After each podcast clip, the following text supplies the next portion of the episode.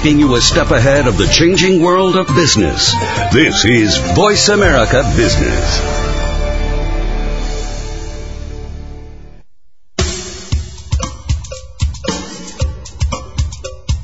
Good morning, and thank you for joining host Cheryl Esposito for an intriguing hour of leading conversations. Each week, Cheryl brings together big thinkers to the Voice America Business Channel. Now here's your host, Cheryl Esposito. Well, hello everybody, and welcome on this beautiful Friday to Leading Conversations. We're very pleased to have a special guest with us today, Stewart Emery, to talk about leadership and what's love got to do with it. Welcome, Stewart. Yes, it's uh, delighted to be here. I love doing radio. I always think of it as television for people with imagination. Oh, there you go. Yes. Well, Stewart, um, you've been described as a very successful entrepreneur. Um, I know you do executive coaching, and you are um, quite a leader throughout your life. And you served as the first CEO of EST, and I'm going to ask you in a few minutes to talk about what that is because I know there are some of our listeners who are a little young. They may not know what EST is. And um, and you've also been considered and still are considered um, one of the fathers of the human potential movement, and I absolutely agree with that. Um, you have been responsible for a lot of individuals' personal development and personal success. So today, um, we want to talk about leadership and what's love got to do with it. You're a co-author of a book called Success Built to Last, Creating a Life That Matters. And in this book, you had the opportunity, you and your co-authors, Jerry Porras and, and Mark Thompson, had the opportunity to interview many, many people. And I want to talk about your process and how you did that and what the amazing results were when you spoke to these people. So first, let me ask you. Um, let's go. Let's go back to what first got you, as an individual, interested in the potential of human beings. Um,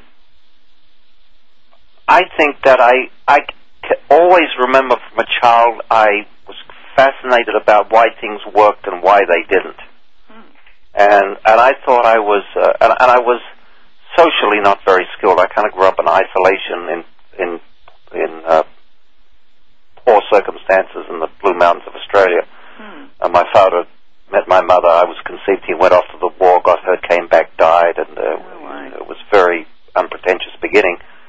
And and I always thought I was going to be an engineer because I felt socially awkward. And I thought, well, since there's only two kinds of people, I have trouble with men and women. I should be an engineer and deal with things.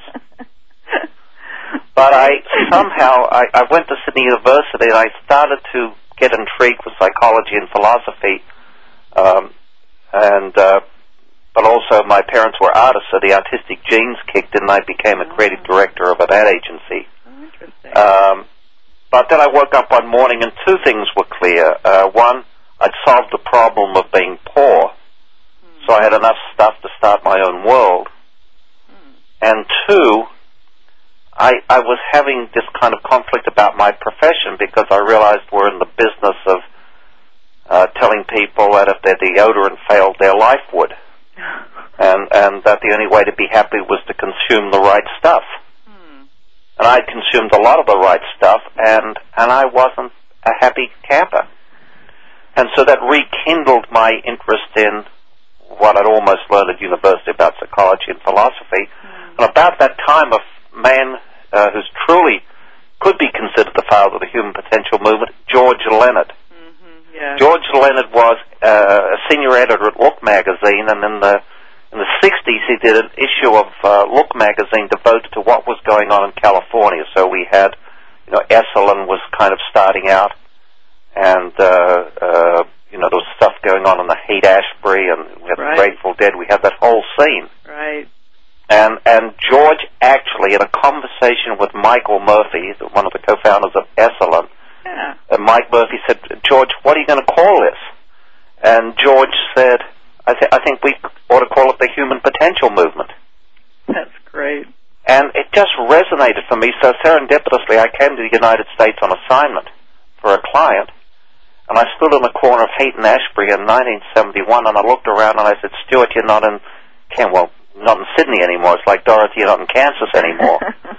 and it was woo, and I, I came for a couple of weeks almost 40 years ago. I'm still here. wow. wow. And I just got engaged because, you know, I realized that our internal experience was in fact not dependent upon external circumstances. And I resonated to uh, Joseph Campbell, you know, who in an interview with Bill Moyer, Bill Moyer said, well, aren't people searching for meaning? And he said, well, I know that's become a popular notion, but I think actually what they hunger for is a decent experience of being alive. Oh, wow. And he didn't use the word decent. He probably said a wonderful experience of being alive being or alive. superior. But anyhow, just spoke to me. And so I just got involved. Oh. And here we are, a long time later. Well, and that takes courage. I mean, you you've talked about how people um, step into new opportunities and leave behind something that they know, and that takes courage. And yet, um, there tends to be a kind of person who doesn't see that as courage, who just sees that as something you're supposed to do. Well, it's interesting because I was about to say that. I was going to say, Sheldon, that that didn't seem courageous to me. Now people say, wait a minute, you were famous in your field in Australia, you were incredibly successful, and you just left it cold turkey to come to a, a new land and pursue a new field in which you had no previous experience. Are you mad? well, maybe. Uh, but it just seemed like that was the thing to do. I, I think of myself as a passionately curious person. oh, interesting. And so far, I've followed my curiosity, and it's turned out very well. Oh, I like that. You followed your curiosity. Well, I followed my passion, which happened to be passionately curious. passionately curious. Yes. That's great. Well, now, and you've written other books besides Success Built to Last. Um, actualizations, you don't have to rehearse to be yourself. I love that title. Yeah, I mean, Um, that was almost 30 years ago. And Oh, I'm, yeah. yeah. Well, and and actualizations. Um, actually, you actually uh, you spent time um, conducting workshops around that, right? Yes. So, so, because the next thing is that I was the first CEO of EST and the first person other than Werner Erhard to lead the EST training. And, uh, you know, EST was the first of the big self-improvement public seminar programs. Right. and uh, in its time it was wonderful. It was wonderful theater, and at its best it made a huge contribution to people's lives, you know, and, and Werner was a controversial figure. He had his bout with success induced megalomania, and that happens to people. Uh, however, we, we shouldn't throw out the fact that the training was spectacular in its time, Yeah. and it was. there were um, quite a few breakthroughs, emotional and personal breakthroughs for people, and I would say transformative experiences. And some of the controversy uh, I know uh, existed around the style of est, and um, um, I don't know. The word militant seems a bit a bit Yes. extreme, Well- but but there was some requirements. Yeah, well, it was it's what you call a pattern interrupted. You've got to Ah. you've got to somehow break through people's ordinary habits which keep them asleep. But I was being interviewed by uh, Diane Baker at Business Week, and she said, you know, you spoke to these remarkable people. She said, first off, I, how did you get three or four hundred of the world's most successful people to actually sit down and have an open conversation with you? Hmm. So that's a, that was that's a, a, a longer answer. But then she said, and so if I go back to days at Est, which nobody will ever let you forget, what parallels or similarities, if any, are there between what you were teaching at Est and how these people live their lives? And I said, there's some amazing parallels. I mean, we talk to people about this concept of, you know, you are at the end of the day responsible or accountable for the quality of your life. You're not a victim. And you talk to these very successful people, they, they almost don't talk about that because in their mind it's just a given. Right. They never see themselves as victims, and it never occurs to them that they're not responsible and not accountable for creating the kind of life that they want for themselves and for the people they care about. Right. Right. Um, and you know that was such a core idea, and and so that's a timeless idea. a timeless idea that um, we many of us are still working on, right? I mean, Yes, society in general is working on this. Yes. Um, and it seems that our um, victim mentality has reached uh, new highs in our society. And um, I'm, I'm curious to, to know what you um, what you think about that. What you think about you know why this is happening so much in Well- our world, and um, and we are going to get to that question after we come back from this break. Great.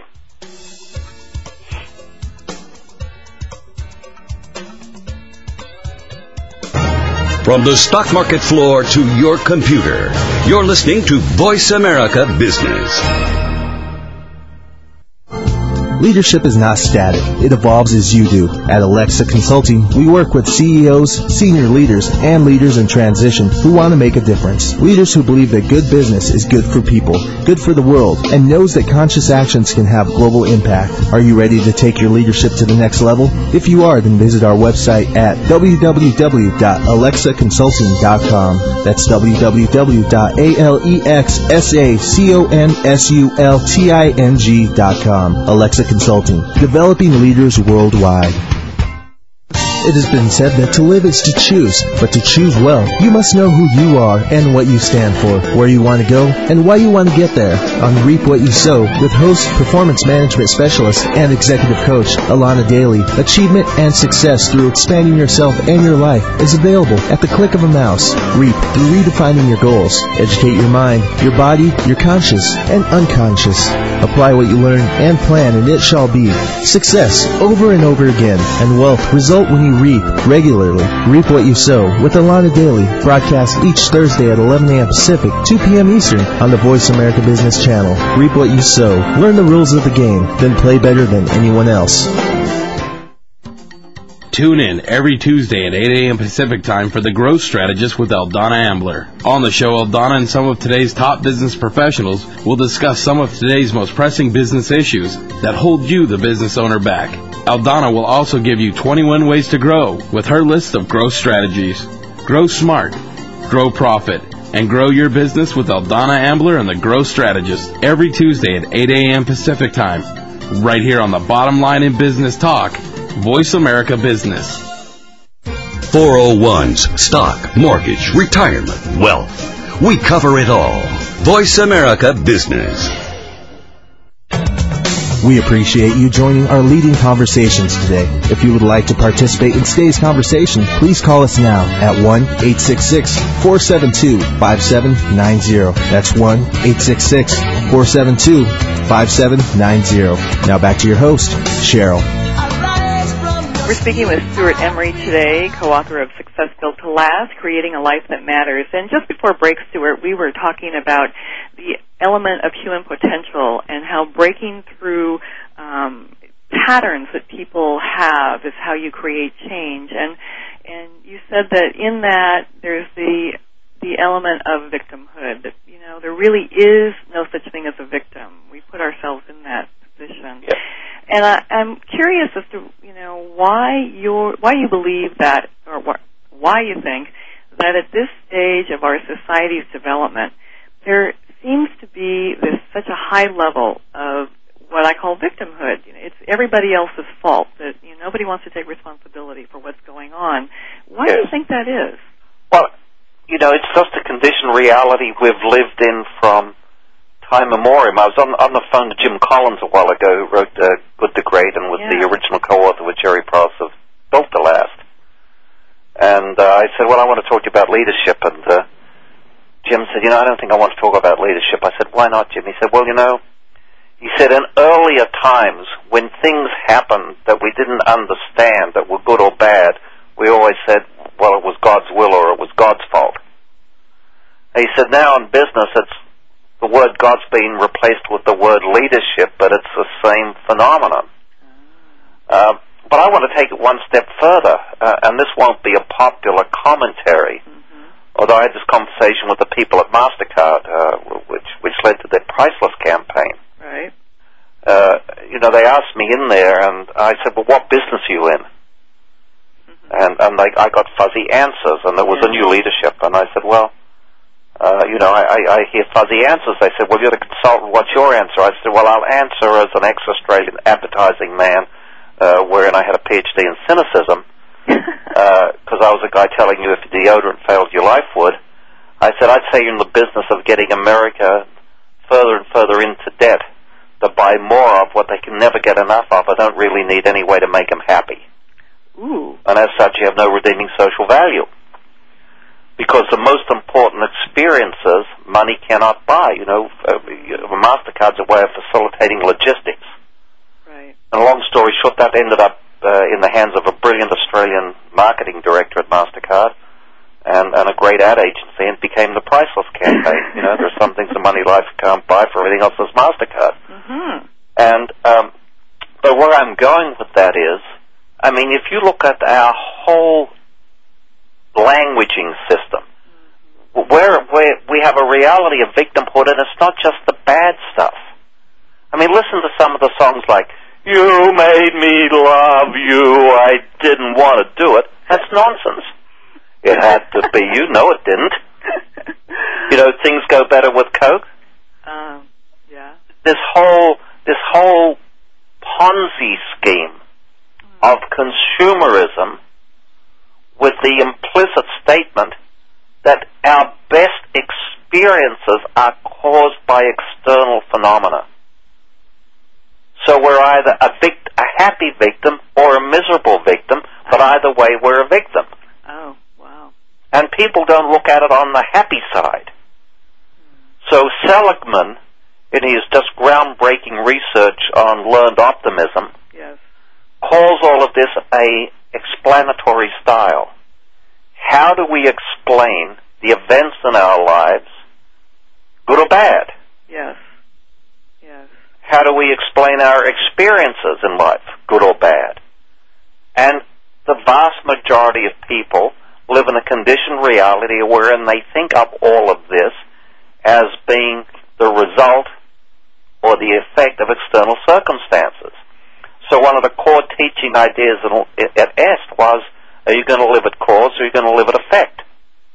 I don't like to get into existential conversations that there's no such thing as a victim. There are people who are victims. Sure, yeah.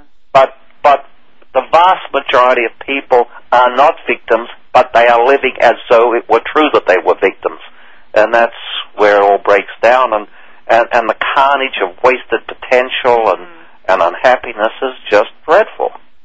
And so, and I want to get to talking about some of the people that um, you all interviewed in your book because it sounds like they don't hang out in the victim space.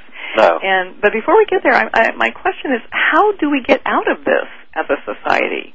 Well, I think you've got to acknowledge that you're in it. Mm-hmm. Um, I'm here. I have a house guest at the moment, a fellow called Bill Harris, who uh, spends a lot of time talking to people like Ken Wilber, who's got a great mind, and, and Zen masters, and he's Yes. talked about this stuff at the United Nations.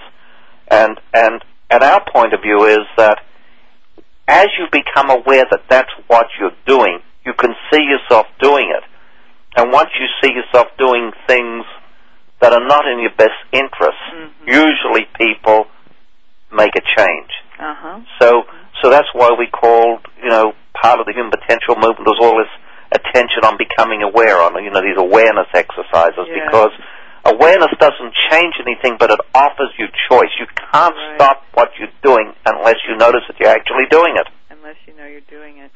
And um, you know, it, it's the whole concept of Eastern um, thought or Eastern religion or um, Buddhism or Zen or um, Taoism has become much more popular. Do you think that that's in some ways a response to um, the victimhood that's been? But, but, but I think, you know, I think people want a, want to improve their quality of life, and and and people eventually get to the point that the way they're doing it isn't yielding the outcomes they'd like, so they are open to the conversation. Um, but I'm laughing here. I I got back from China recently, where I started to where we had conversations about Zen. We couldn't call it Buddhism, of course, Right, right. but but it was amazing to even though you've got to work through translators, you begin I began to realize that the uh, that the Chinese language actually is a richer language to have this conversation than perhaps English language because, you know, they have this tradition of thousands and thousands of years of philosophy, Taoism and Confucianism, and, and wherein they look at these things as a philosophy to live by. So, so I think there's this some enough people get curious and we start to have the conversation, and I think it, people are starting to get the idea Right. that consuming more stuff will not make us happy. Won't make us happy. Will not make us happy. Yeah. And so let's move to your book, Success Built to Last, Creating a Life That Matters. Um, in there you talk about the three essential elements of success, which is built to last. And, and I, um, I- get the sense that success built to last is different from temporary success. Correct. And um, can you talk about those three elements? So, firstly, if we talk about success, what became clear is that for each of these people, it's a very personal definition. I mean, it's kind of scary if you look it up in the dictionary. The word success starts out by saying the attainment of goals, and uh, we wouldn't argue with that. But then it goes on to say, especially the achievement of fame, power, and wealth. Oh my. And if you look at the, you know, these reality shows, or American Idol, or, you know, Yeah. all of these shows, that's kind of what they're promoting. Right. But what was interesting about these people is that was never their goal. And we interviewed 20 billionaires, and all of them said, I never set out to become a billionaire. Hmm. Uh, and we talked to a lot of people who weren't billionaires, but who would think of themselves as wealthy. And they would describe wealth as the experience of having enough without the fear of losing it. So these people lived according to their dreams, according to their passions, not according to their fears, Uh huh. which was a very important distinction. I mean, and they were unwilling to settle for a life of doing something they didn't love. I mean, Buffett said it perfectly. He said, you know, the way, way most people run their careers just bothers me. He said they come up to me and say, well, you know, I don't like my profession all that well. In fact, I don't like it much at all, but I'll do it for another 10, 20, 30 years, and then I'll find out what I love to do, and then I'll do that. Uh-huh. And Buffett said to us, well, that makes as much sense as saving up sex for old age. I just thought that was a great line. And I thought, Who well, said that?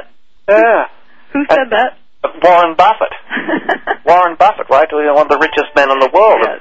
And and people say, well, it's all very well for him to say that, right? He's got all this money. But Warren said, hey, listen, I lived passionately when I didn't have two nickels to rub together. Ah. I've always loved what I do. Mm-hmm. And this was over and again what we heard. People were driven by getting in touch with what really mattered to them, what they were passionate about, what they loved to do. And then they committed themselves to what we call a deliberate practice or a transformative practice of getting good at it. And then that led to amazing things opening, what we call a serendipitous journey. I mean, I talked to, uh, you know, uh, our friend Stephen Covey, and I said, with all due respect, the people we talked to didn't start with the end in mind. I mean, the end in mind they started with was, this is what I love to do, I'm going to get good at it. Interesting. Uh, and that's a process rather than a goal. Right, right. And then the rest of it they describe as a serendipitous journey. People, these people telling us we could not have imagined when we started out where we are today. Could not have imagined. Some of them in fields that didn't exist when they started out, but living their passions took them on this serendipity journey, Right. which led them on to fortune and to fame, but the fortune and the fame were serendipitous outcomes, not goals at the beginning of it all. Interesting. Well, and you know the whole concept of living your passion. Um, this comes up again and again with people that I know, with clients, even on this show. Um, people saying, "If I knew what I was passionate about, I would do it." Uh, What do you think that's about? Well, yes. So in the book we have a section there we call the silent scream. I think that we've uh, we, we tend to be a nation that wants to listen to authorities. We're in love with celebrities. Um, we're used to people telling us what we ought to believe and what things mean. Mm-hmm. And I think we've just got separated from our inner self. You know, that's kind of psychobabble, I guess. Mm-hmm. But we just deny ourselves. Hmm. And and that little voice that we had as a child where one day, you know, when I grow up, I'm going to do this. Or the thing that we kind of dream about when we wake up at 3 or 4 o'clock in the morning and can't go back to sleep. And don't listen to that voice. It's inconvenient. And then we get, we get the tyranny of competence. We get competent at a job we don't particularly care for, but we're good enough at it not to get fired for a while and pay the bills. Right, right, So we just get in this kind of rut. right. And these people just were unwilling to do that. They, but there is a way to get in touch with the passion. You know, we we have this thing called the passion test that we we do with people when we coach, and uh, our friends the Attwoods have got a major book coming out in September called the Passion Test, and we're working on the passion test for business to uh, which we do with people on a regular basis. Oh, we'll talk more about the passion test in just a moment.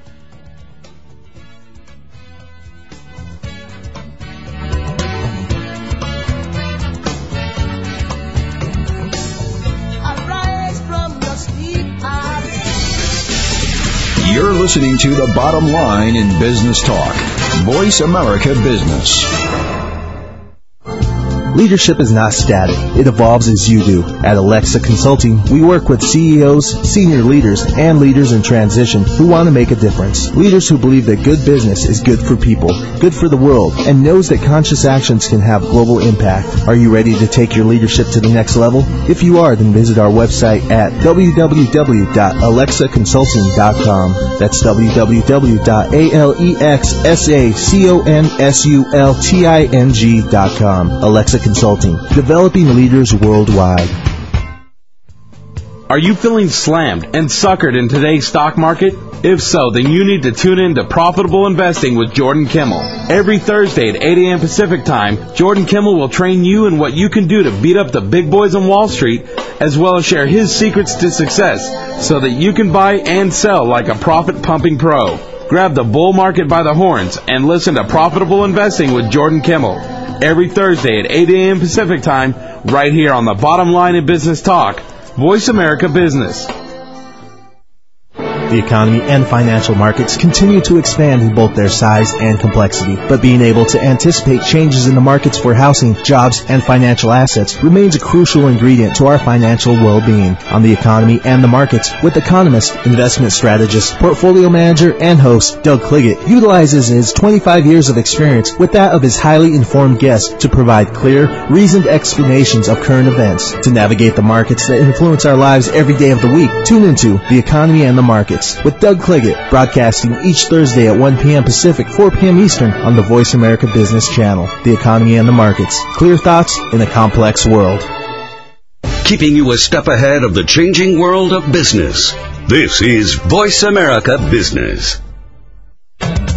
We appreciate you joining our leading conversations today. If you would like to participate in today's conversation, please call us now at 1-866-472-5790. That's 1-866-472-5790. Now back to your host, Cheryl. We're speaking today with Stewart Emery, author of Success Built to Last, Creating a Life That Matters, and one of the fathers of the Human Potential Movement.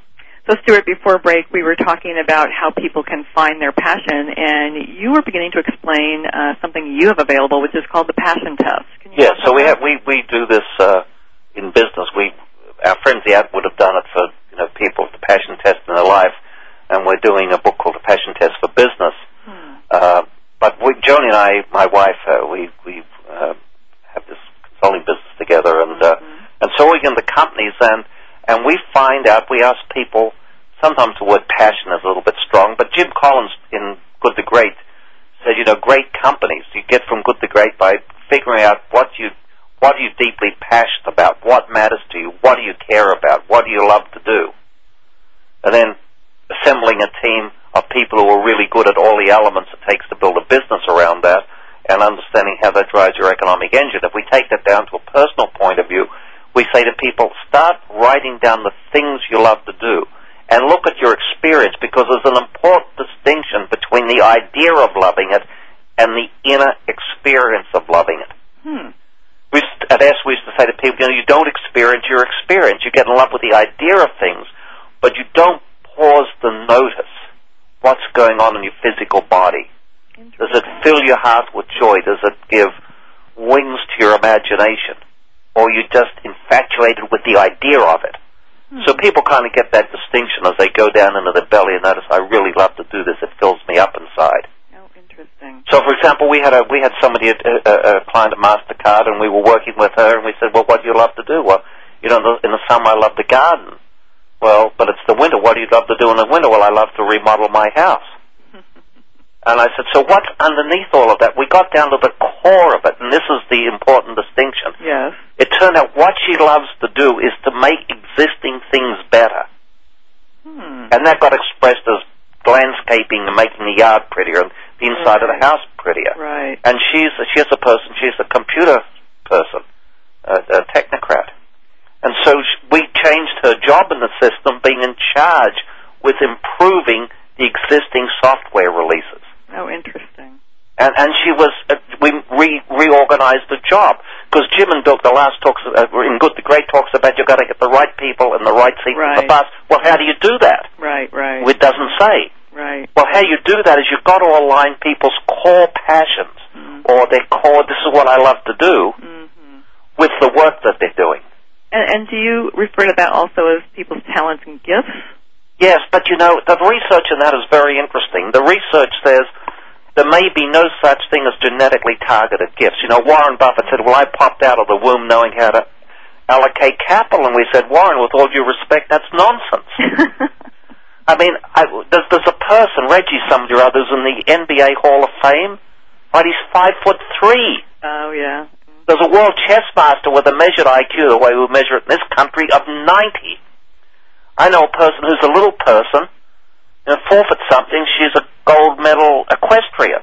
Wow. So now all of that's counterintuitive. How could they ever do that? Yes. Well, it appears that if you develop the right deliberate practice to get good at something you love to do, you can become world class at it, independent of what talent people think you have. Now, we can't tell you why you love to do something, hmm but notice what you love to do and then start a practice to get good at it. Interesting. And that is life changing. That is, that's the cure mm-hmm. for the spirit that people hunger for. Because getting good at something you love to do feeds your soul, nurtures your soul, mm-hmm. and transports you to living beyond the Right. tyranny of fear. Right. And I'm convinced that most of what passes for evil in the world hmm. is people's reaction to fear. Oh. Yeah. So if people get transported beyond fear for living a life of deliberate practice of becoming masterful at what they love to do, it's a different experience to be with people like this and was so clear to us and the people we talked to for the book. You interviewed some very um, high level leaders and people who are quite inspiring. Um, people like the Dalai Lama, Nelson Mandela, Bill Clinton, Jimmy Carter, um, and many, many more. Uh, when you spoke with, well, I don't know which one, which, which of the three of you spoke with. We collectively spoke to a lot of people, You yeah. spoke to a lot of people, yeah. Um, the interview with Nelson Mandela. Uh, can you talk a little bit about what that was like? Well, actually, that was an interview that uh, Mark Thompson did. He was at the World Economic Forum in Davos, Switzerland. Uh huh. And, he just remembers Mandela coming in and just feeling a great presence at the end of the room. Hmm. Just being struck by the man's energy. And then what struck Mark was here's a man who could have come out of jail as the most dangerous man in Africa, filled with anger Yeah. Yeah. and a desire for revenge, and that isn't what happened. right. And so you talk to these people and you notice at some point their life becomes about creating a life that matters. We talked to McCain about that. John Uh, McCain. Senator McCain, you know, he talked about his experience in, in, in Vietnam where Yeah. they almost killed him, Mhm. tortured him to the point of death on several occasions. Right. And he talked about being grateful for the transformation, grateful for the personal transformation. And he could have been angry and resentful. He came back and uh, and supported amnesty for the draft dodgers. Wow. And here's a man, you know, who's going to we knew was going to run for president, having a totally authentic conversation with us about his innermost experience and his own personal transformation as a result of being a prisoner of war. These are these astonishing stories, and people say, "How did you get them?" Well, we ask people three questions, basically. This is called, you know, qualitative research or Yeah. research with a little r, exploratory research. We said, okay, what does success mean to you? What really matters to you? And how did you get here from there? An amazing answer, but all these people had personal definitions of success. And I, I, I remember interviewing Alice Waters. You may know of her, Yes. the great restaurateur Yes. rated even by the French as one of the ten most important people in food in the world. And I said to Alice, I said, so what does success mean to you? We're sitting in Chez Panisse Berkeley. And I watched her body contract away from me. I said, Alice, did I just offend you? And she said, no, no. She said, I guess I find the word success offensive in some way. Oh, interesting. And I and I said, "What? But you're successful." And she said, "You know, Stewart, all I ever set out to do was get really good at doing the things that mattered to me. There you go. This was a theme everywhere, Cheryl. Fascinating. We need to be teaching this in first grade, Oh yeah, I'm- elementary school. I'm, we're into a book now called "Whatever You Are, Be a Good One," and I'm on a Oh. course on this one. That's just, amazing. Yeah, just yeah. We need to be teaching in first grade. I'm going to Yeah. turn this into a movement. Yeah. Well, you know, I, I think about peop- so many people I hear they like things and they like to do things, and then the next sentence is, "But I would never be able to make any money at this, Yes. and I have to pay the bills." And so that's another, um, you know, myth that we're, we're living in. And I love what you said earlier about we have to get underneath that. So if people could could find what it is within that passion that applies to the world that can pay them money. Correct. Um, you know, it's It turns out. I mean, my favorite story in the book is with Tom Clancy. ah, uh, who has the same publisher we do, Pearson. And uh, Tom Clancy had married uh, a woman whose family were in the insurance business.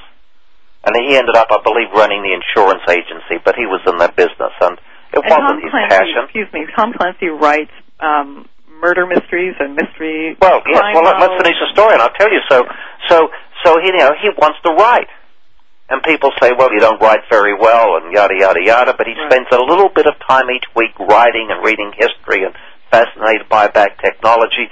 Keeps getting rejection slips, and he cobbles together a book called "The Hunt for Red October," and the rest is history. oh my gosh. The last contract he signed with Pearson, who who owned Penguin, Putnam, Oh, The yes. Economist, Mhm. the Financial Times. Mhm. The last contract he signed, I think, was for a quarter of a billion dollars. Whoa. Wow, we could learn from him, couldn't we? Yes. Now, but he he did. It wasn't the light switch. He didn't wake up morning and say, "I'm going to be this incredible author." Uh huh.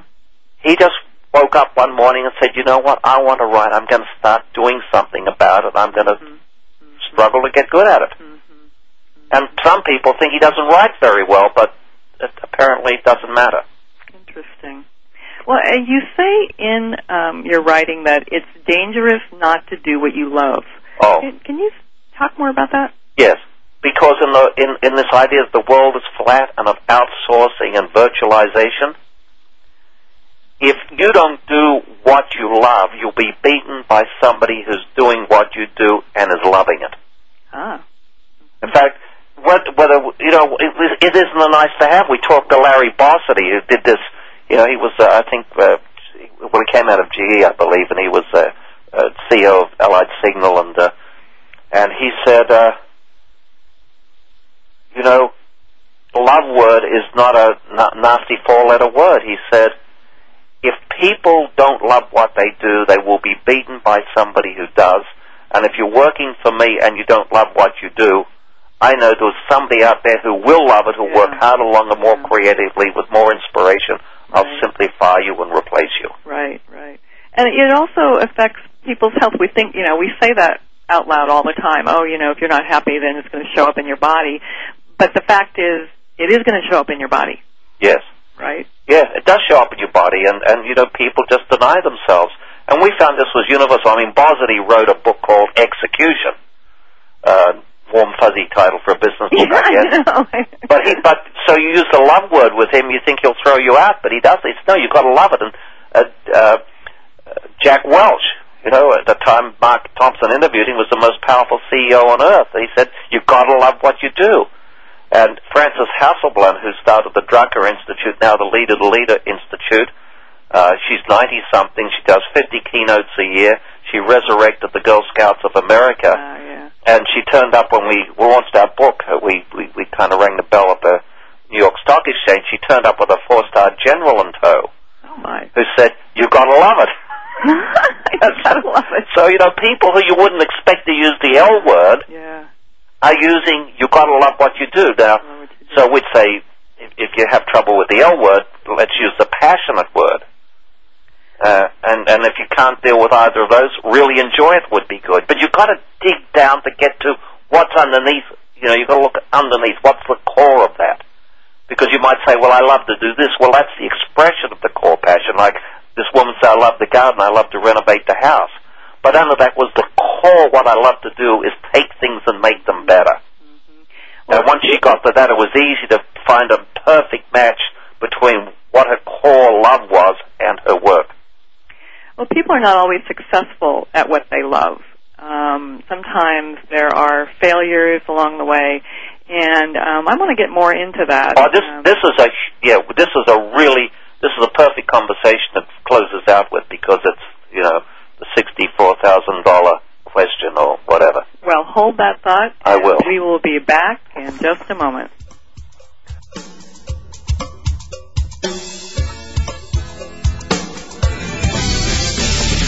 You're listening to The Bottom Line in Business Talk. Voice America Business.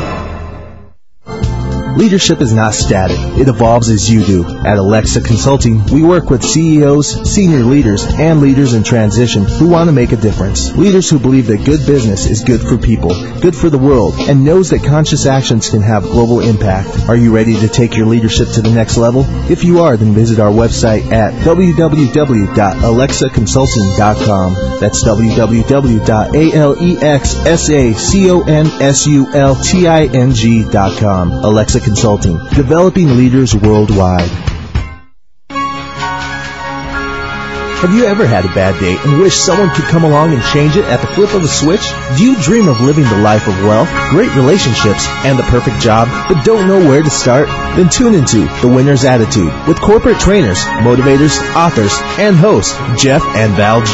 No difficult strategies or complicated keys. Jeff and Val present a powerful and effective technology to switch your operating system to create the most amazing life. It has been said that winners have simply formed the habit of doing amazing things. Winners know how to activate that switch, and so can you. The Winner's Attitude with Jeff and Val G. Broadcast each Friday at 8 a.m. Pacific, 11 a.m. Eastern on the Voice America Business Channel. The Winner's Attitude. Switch me on.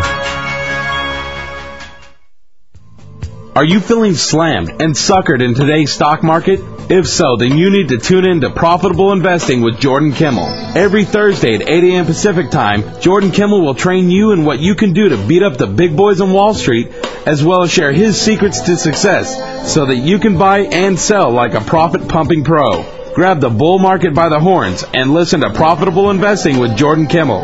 Every Thursday at 8 a.m. Pacific Time, right here on the bottom line in business talk. Voice America Business. From the stock market floor to your computer, you're listening to Voice America Business. We appreciate you joining our leading conversations today. If you would like to participate in today's conversation, please call us now at 1-866-472-5790. That's 1-866-472-5790. Now back to your host, Cheryl. We're speaking with Stewart Emery. Stewart, you um, have some uh, information about what happens when people fail.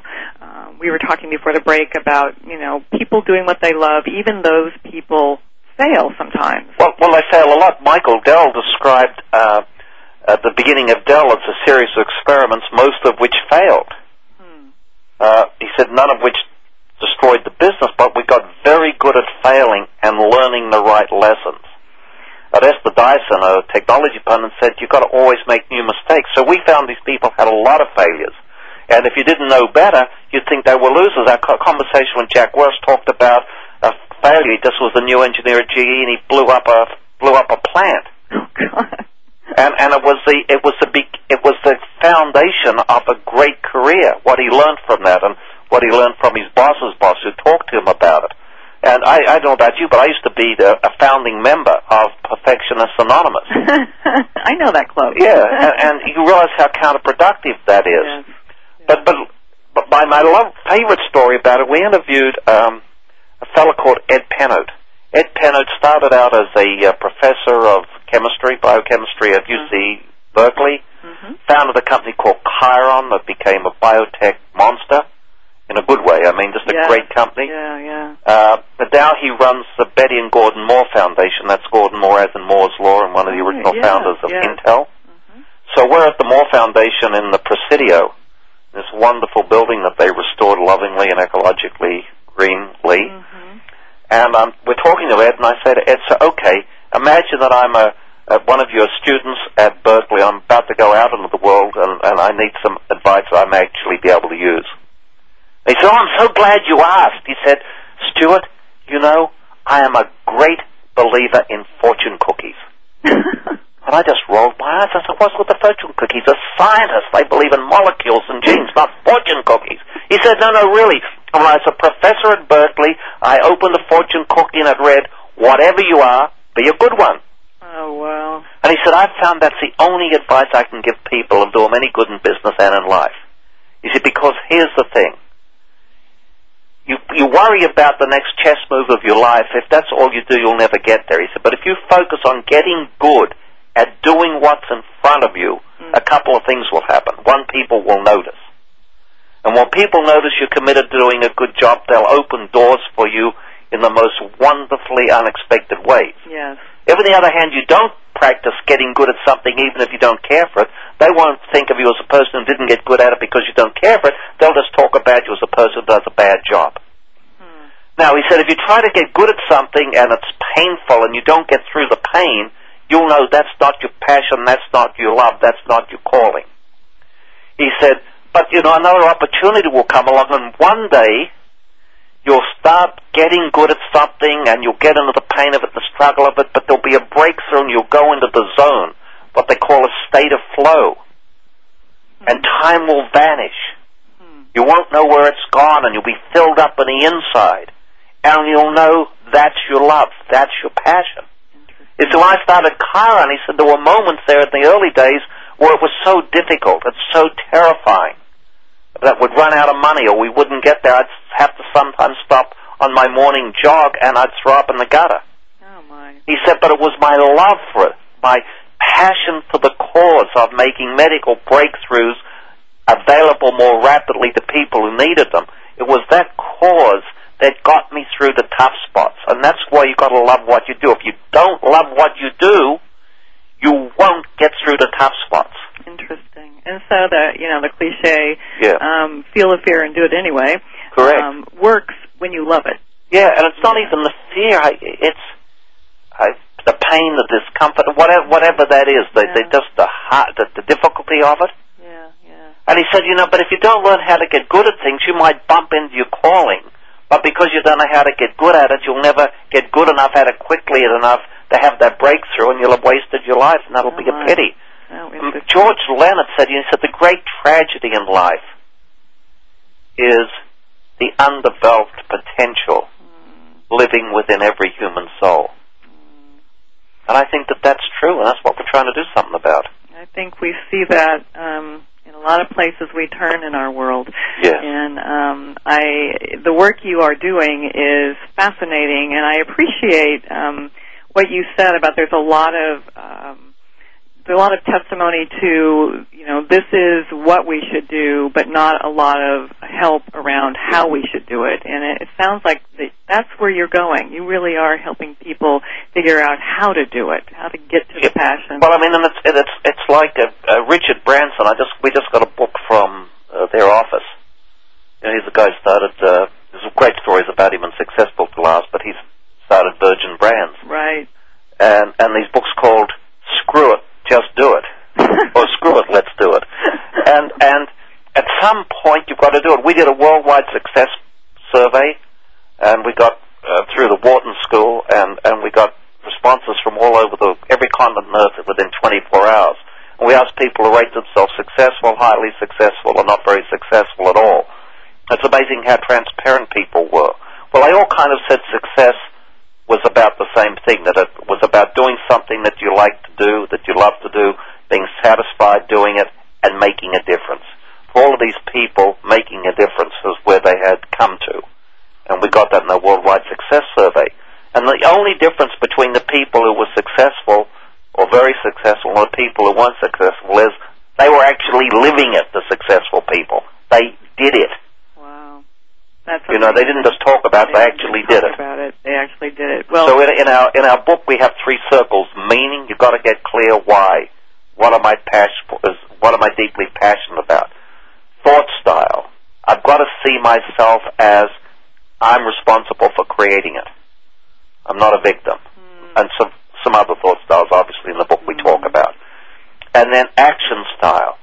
And people who align thought and action to passion and meaning have spectacular lives, and the book's about how to do that. Well, Stewart, clearly you are passionate about what you're doing, and passion is contagious, and you make me really excited just to Thank talk you. to you. Thank you. And I am very, um, very much looking forward to your next books. Um, tell me again the. Well, we've got two books in the works. One's called uh, The Passion Test for Business, and the other one's called Whatever You Are, Be a Good One, inspired by Ed Penhoet at the Presidio and the, and the Moore Foundation in Presidio in San Francisco. So we will look forward to that. And your current uh, book, very successful book, by the way. yeah, it uh, opened in Japan. I mean, they're on the third printing in six weeks in Japan. Oh, I can't gosh, believe it. That's wonderful. Congratulations. Thank you. So that's Success Built to Last, Creating a Life That Matters. Uh, Stewart Emery, Mark Thompson, and Jerry Porras. Um, Stewart, there is a website for that? Yes, successbuilttolast.com. That's easy. How easy is that? How easy is that? And they, people who want to contact you can go there? Yes, yes, Okay. Stewart at successbuilttolast.com, and uh, there's lots of video. There's a lot of video clips on there of some of these interviews with the Dalai Lama, Sir Richard Branson, Jack. Welch. Uh, some great content there, Wonderful. and uh, there's even a test to see what style is most yours, whether you're a meaning person uh, There you or go a thought again. style or an action style person. there you go again. You're giving people a route to get to the, the real them. Thank you so much, Stewart, for being here today. We so appreciate it, and uh, we'll see you guys next week. And remember, think big. The world could become a better place because of a conversation that matters. This is Cheryl Esposito.